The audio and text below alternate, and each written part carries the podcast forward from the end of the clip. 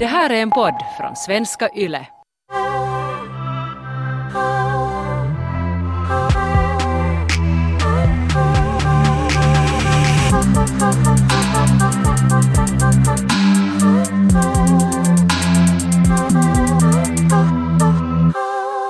Förra veckan snackade vi om vad vi vill och inte vill höra i sängen. Men vad är såna vanliga missar som tjejer kan göra i sängen? Vad tycker du om det här påståendet? Att inte ta på penisen. Det där lät väldigt kliniskt men alltså att man inte rör det manliga könsorganet. Mm. Ja, jag känner igen det där kanske att när jag var yngre så var jag lite rädd för så att sådär grabba min partner. Mm. Jag visste inte, alltså men på riktigt, jag visste inte riktigt vad man får på något sätt ta i och sen hade jag tänkt sådär att, att eller jag var lite lat också med det där kanske. Att jag var sådär Mm. att, att, att någon måste ta i mig först och sen, sen glider jag lite in där med i spelet. No pun intended. Ja, och sen med visdom, så här, livets erfarenheter, ålder, åren som gått, så har lärt mig att, att desto mer jag tar på min partner, så desto blir, roligare blir det för mig också. Mm. Att det är nog, så lär man ju sig hur den andra fungerar. Men att jag, jag förstår, jag har nog gjort det här, det här misstaget ofta att jag inte har tagit tillräckligt mycket i min partner och inte kanske i penisen heller. Du, Ja. du då? Finiss, finiss, penis, penis. Penis um, ja, ibland kan ju det bli lite sådär hossigt. Och då man kanske inte hinner liksom göra det. Ja, men just det, jag kanske tar i den, sätter in den. Ja, sätta på kondomen. Eller jag brukar nog inte göra det själv. Brukar du sätta på kondomen? Nej, jag har en bekänt som är där vid sidan av sängen. Ah, ni har en tredje person alltid med där. Ja, vi ringer på en sån här liten klocka. Jean-Pierre, kom och sätt på kortson! Okej, okay, nå, en sak är att inte röra i, i pippelin, men den andra grejen är att slita i den. Det vill säga att man då rör på fel sätt. Har du gjort dig skyldig till det här, Taika? Att killen skriker oj, sluta. Nå, inte att någon skriker att sluta, men, men nu har det hänt att, att någon var såhär att hej, kan du ta lite eh, sådär försiktigare eller långsammare? Mm. Men ingen har nog bett mig att sluta. Det är klart att man har gjort sig skyldig till det, att man kanske har varit för, lite, för hårdhänt eller något sånt. Men det är ju alltid så här kommunikation, att, inte, att sen tar man det lite lugnare och då måste ju killen säga också, kan inte ligga där i en kvart och, och gråta. Så att en tår rinner långsamt ner för kinden och den vågar inte säga att hej nu, nu är det ont. Det har jag nog kanske gjort mig skyldig till att jag tror att man ska genast börja sådär ordentligt, att man tar liksom genast jättesnabbt. Jag gjorde inte just jag ta handgest, men att man börjar för hårt. Ja, nå, um, om man då har sex med någon som har en kuk, om man själv inte har en, så, så jag i alla fall, eftersom jag då inte har en kuk, så är jag ofta så fascinerad av den Mm. att jag sådär vill undersöka den. Man måste alltid komma ihåg att läsa in den andra, att är det nu okej att jag rör och hur är det okej Mm. att jag rör? Och sen också att också att ibland om jag har varit lite full, eller tipsig om man kommer hem från en fest och man har gjort det med någon eller man är så här extra kåt och full, så då kan det ganska fort få lite överrex för det är så här extra roligt om man är befriad för att man är lite på pickalurven som Ronja brukar säga. Så då kanske det just har hänt att man är lite för våldsam. Mm. Men det har också hänt åt andra hållet. Så det är nog, Jo, jo. det är nog kanske ett klassiskt misstag att man, man är för hårdhänt. Det som jag har nog med det här att, ta eller inte ta i, så just en person som jag hade sex med som det var kanske mer sådär casual, det var inte ens sagt att vi skulle börja ha sex. Men när jag släppte den, för att det, inte var det nu sagt att det var slut på leken, men för någon orsak så var det lite så lekfullt och sen så, sen så släppte jag den kanske för att göra någonting annat. Och den här personen blev så sårad att jag inte ville, liksom, att jag, att jag släppte helt enkelt. Och det var jättekonstigt. Att det blev sån här du, obsession att min pitt. Liksom att, det var jätteobehagligt. Att det inte blir heller någon sån här, vet du, att, sån här, sån här tvång liksom att nu ska du hålla i min penis.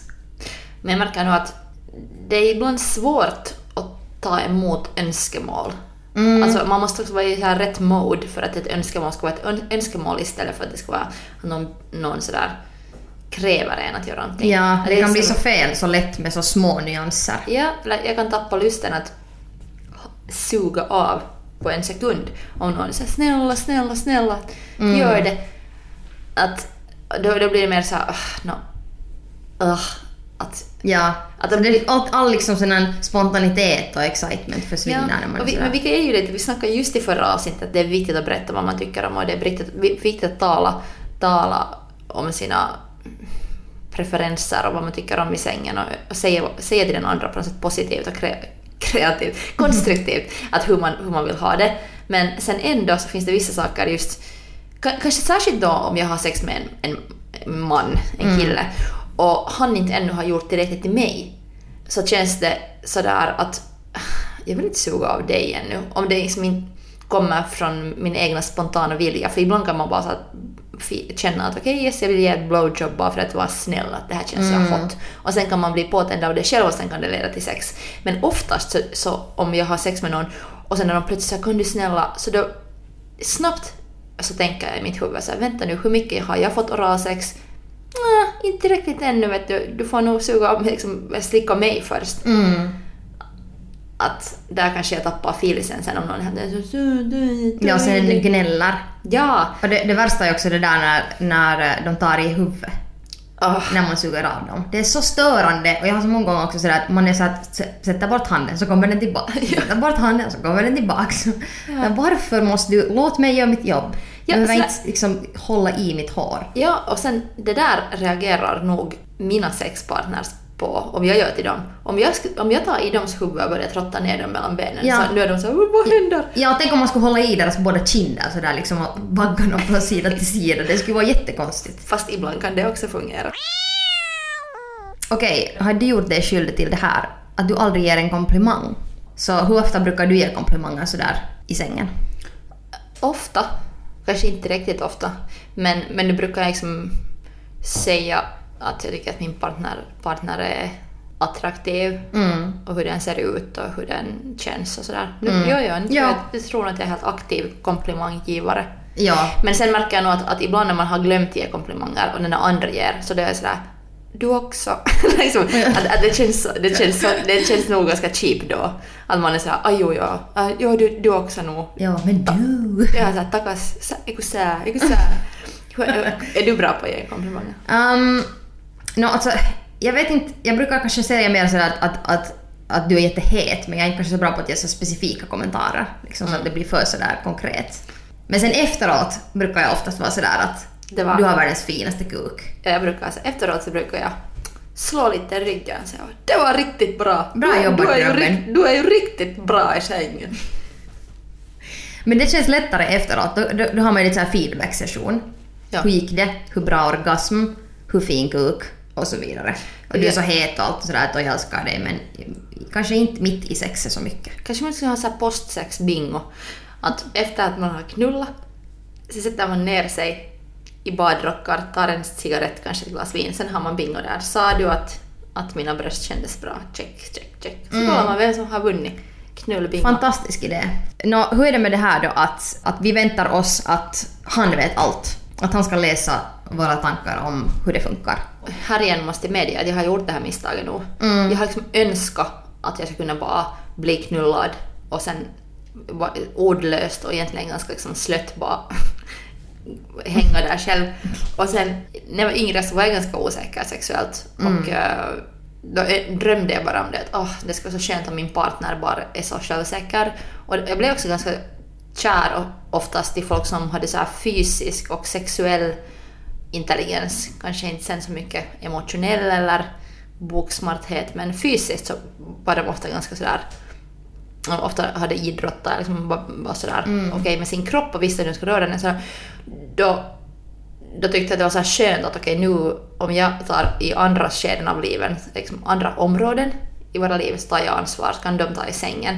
Men det funkar ju nog inte. Ja, det är att- kanske så hållbart sen ändå. Nej, för att, och sen märkte jag att, att då så var jag också en orsak till det att de här killarna i sitt huvud kanske trodde att de var jättebra på att ha sex. Eller de, de, men de hade ju bara sex...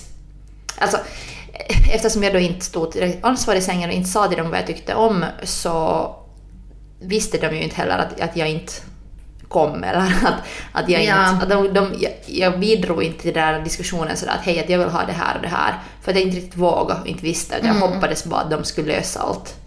Ja, just det. Att det har nog för, först varit någonting som jag har lärt mig sådär efter många år av knull så har jag först lärt mig det där att, att det är huge mistake, huge, om man förväntar sig att den här partnern bara ska kunna. Man måste alltid, med varje partner så måste man nog liksom lite lära att, vad, du själv vill ha. Mm, ja, och sen också att det där lärandet känns som en rolig grej, inte som en plikt eller alltså någonting som förstör stämningen.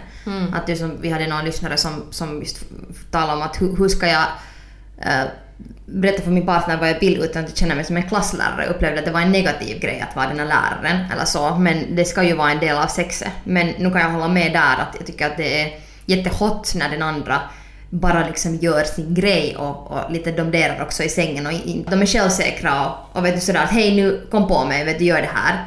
Så det är Ja. jättehot när den andra vet vad den vill och också har lite sådär situationen under kontroll. För det är ju ja. jättehemskt när den inte vet det. Men samtidigt sen kan det gå över, så här, man kan få en överdos av, av självsäkerhet. Alltså jag har berättat om det här, Absolut. jag har berättat om den här killen som plötsligt bara klättrade upp och satte sig på mitt face. Jag var sådär what? Att det var inte alls någonting som jag ville ha. Att han, Mm. han körde bara sin grej och tog kontrollen och, och gjorde vad han ville men läste inte alls in att, det där liksom, att jag inte tände på det och det kändes inte, inte bra för mig. Mm. Så jag måste ju sen bara skuffa undan honom och sen sl- sluta sexet där för det var bara sådär, det var en sån turn-off. Ja. Att han sådär liksom klättrade över mig. Ja. Men sen ofta drömmer jag om det där som min, en av mina favorit rappare från Sverige, eller musiker, Ros, sjunger i en sång att lyft mig mot väggen och gör mig till art, sjunger hon i en sång. Så det där drömmer jag om ofta, att någon ska vara så stark och självsäker att den ska vara, man är så här superkåt, man är på någon fest eller man har just, just kommit hem så man hinner just i aulan och så bara trycker någon dig mot väggen och kan sådär ta dig. För att det kräver lite armmuskler. Det är sant, det är, det är svårt. Eller sen någon underlag, någon bord eller någon lipasto, vad är det på svenska? Bord, Byrå. Bord eller byrå. Ja, bord kanske funkar bättre eller, eller ja, något slags äh, köksbänk. Ja. Men att det kräver kanske det, då kräver det inte så mycket armmuskler. Men sån självsäkerhet skulle jag tycka om. Att någon är sådär att jag kan inte vänta nu till sängen, att jag måste ta dig här. Mm. Det kanske jag lite sådär saknar i mitt liv. Japp, alltså definitivt. Och det är ju så jävla svårt för att när det kräver just det att den där kommunikationen, att den andra kan läsa så pass bra att den kan i alla fall ha någon slags aning om att du är kåt. Att det är inte sådär, eh, det blir inte en obehaglig grej på något vis. Att det måste finnas någon förståelse för eh, situationen ändå, lite såhär spelöga. Att det är inte sådär vet du att ni kommer hem från en fest och du har just sett någon jättejobbig typ och du är jätte sådär, någon, du, du känner dig inte bra, du har ont i magen och sen är han sådär att nu ska vi knulla mot väggen. Så då skulle det ju vara sådär fail. Men Ja. sen om han skulle veta att ni har sådär just haft bra vibes och det är perfekt stund och kan göra det just då när det är som bäst. Så det kräver just den där intuitionen och kommunikationen som är förvånansvärt svår att uppnå. Ja, och kanske du måste liksom säga högt vad du vill ha för att kunna få det. Mm. Um, Ja, man kan ju säga, man kan ju lägga in en liten, ett litet önskemål i början på kvällen. Ja, eller, eller kanske ja, om jag nu har kommit vidare i min sexualmetamorfos från att jag har varit den här lutfisken som bara väntar att bli knullad i sängen. Så då har jag liksom lärt mig att jag måste, eller jag lärt mig vad jag vill i sängen och kan säga det och så här.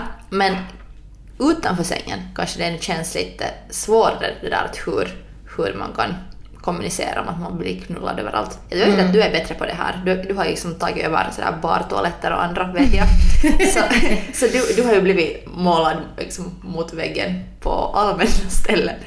Men det där att om man kommer hem så måste man kanske själv också vara den där människan som måste liksom, förspelet måste börja den i baren, det måste vara i hissen, det måste liksom Det sant, det måste- byggas upp.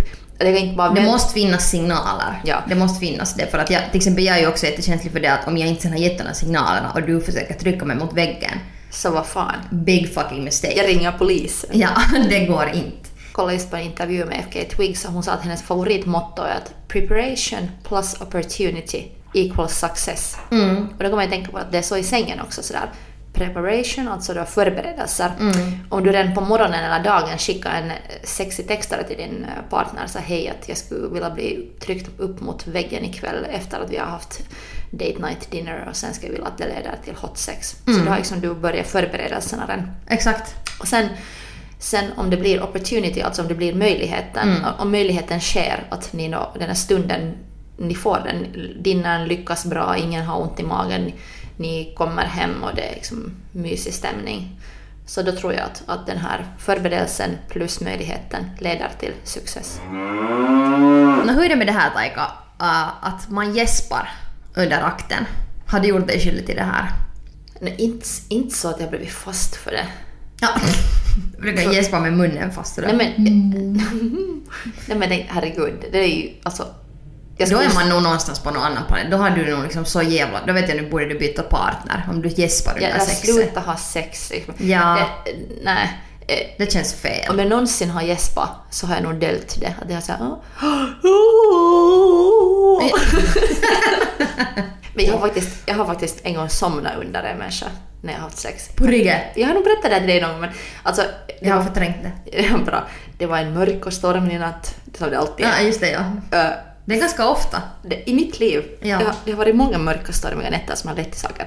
Men det här var jättelänge sedan. Och, och sen, jag hade varit jätteförtjust i den här människan länge. Och sen tror jag för att jag var så nervös, vi hade just haft någon så här middag, så jag hade druckit mig ganska full för jag var så nervös.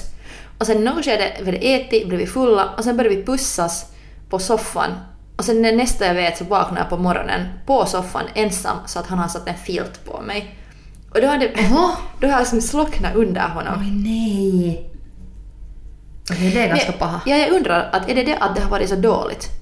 Att, att jag har varit så uttråkad, att, att han inte bara stimulerat mig, att jag har bara somnat, eller att var jag så nervös att jag hade bara druckit mig så full att jag riktigt bara slocknade där under.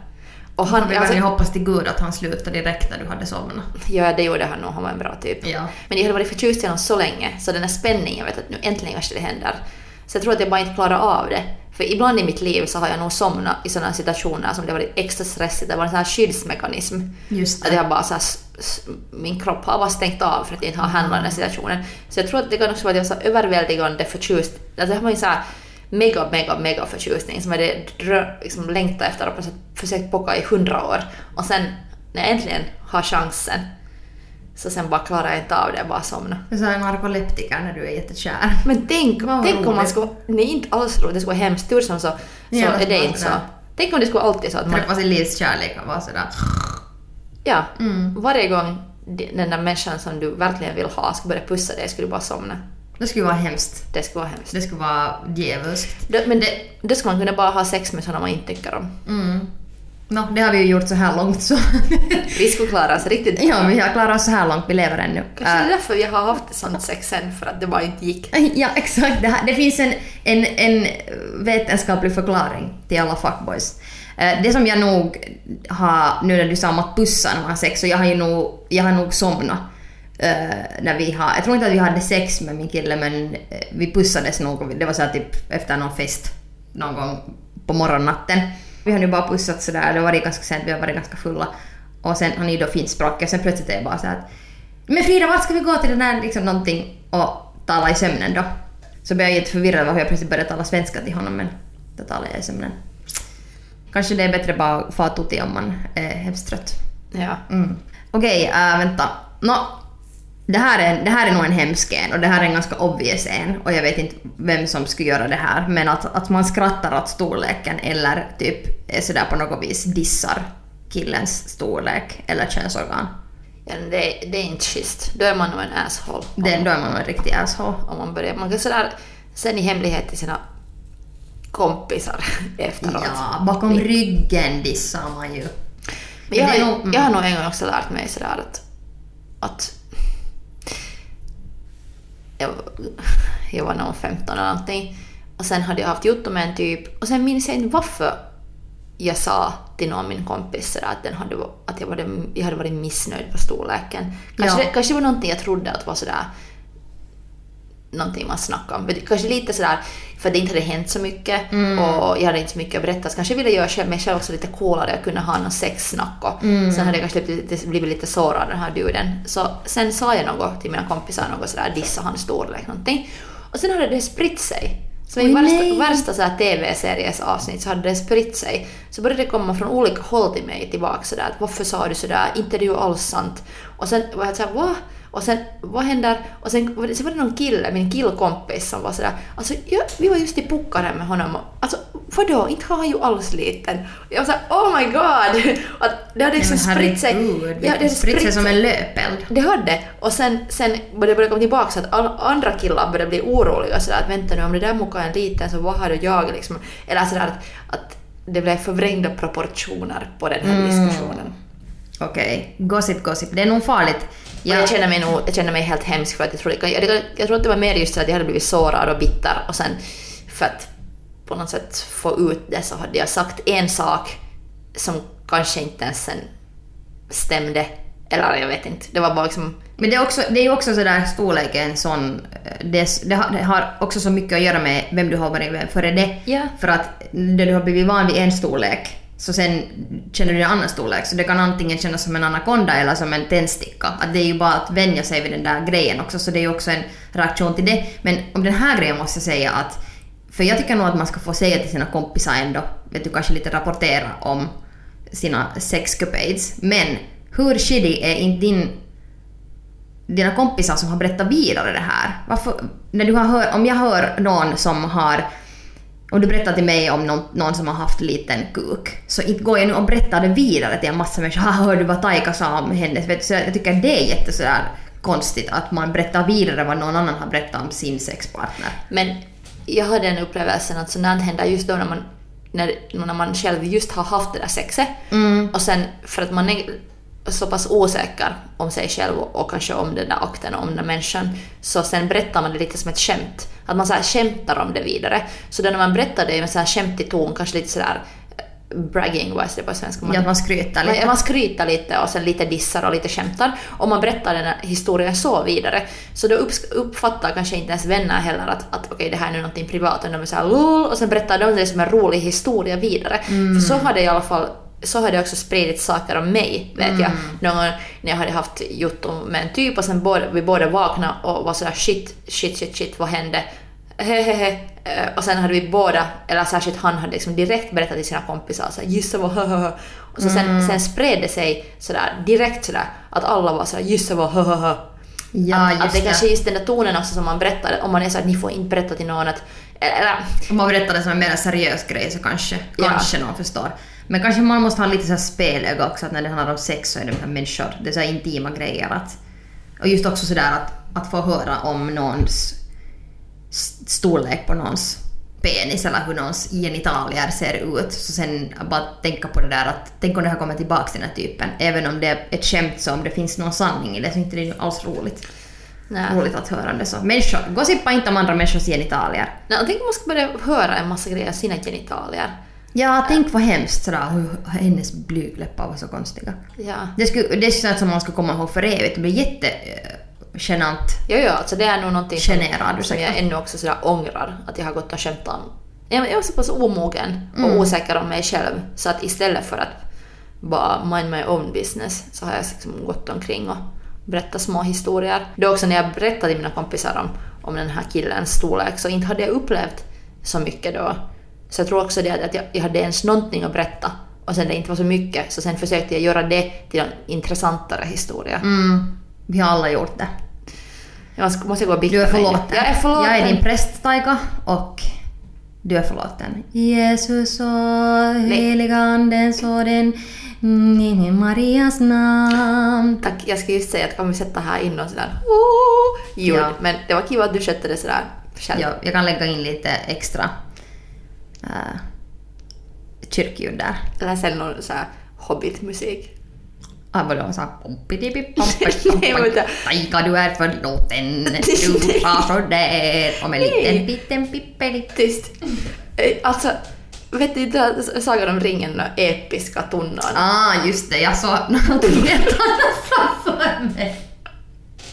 Men jag diggar din spontanitet och vad jag än säger så börjar det komma igen sådär Just det. improvisationshobbit. Så det här var mer såhär, vet du, Frodo, your penis is so small.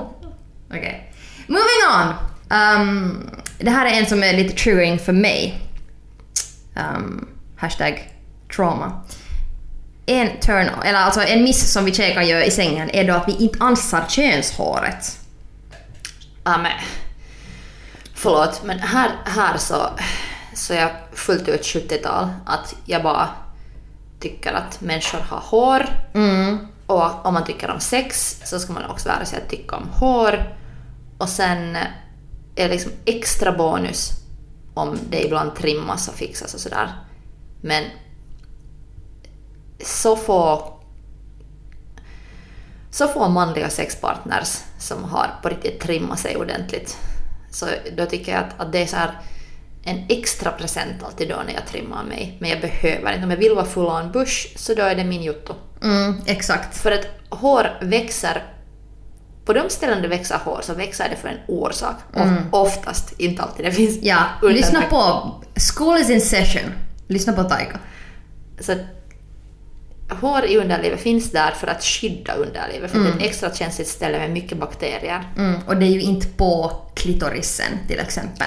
Och sen är det jättedyrt att fixa sig. Jag har till exempel sådär att, att jag har hört av någon kompisar att om de har varit med killar som har krävt dem, eller deras partners, vill säga partners har krävt dem att trimma sig där nere, ansa könshåren, så då är det väl så att, att, att om det är fast så att en kille vill att en tjej ska ska shava eller sockra eller någonting, så får den här killen betala för det. Mm. Och då tycker jag det är bra. Mm. För det är ganska jättedyrt. Jag sätter hellre ofta de pengarna Och det gör någon, ont. Ja, det gör så ont. Det är värre än tatuering. Så jag, jag tycker att jag sätter liksom hellre de pengarna på annat.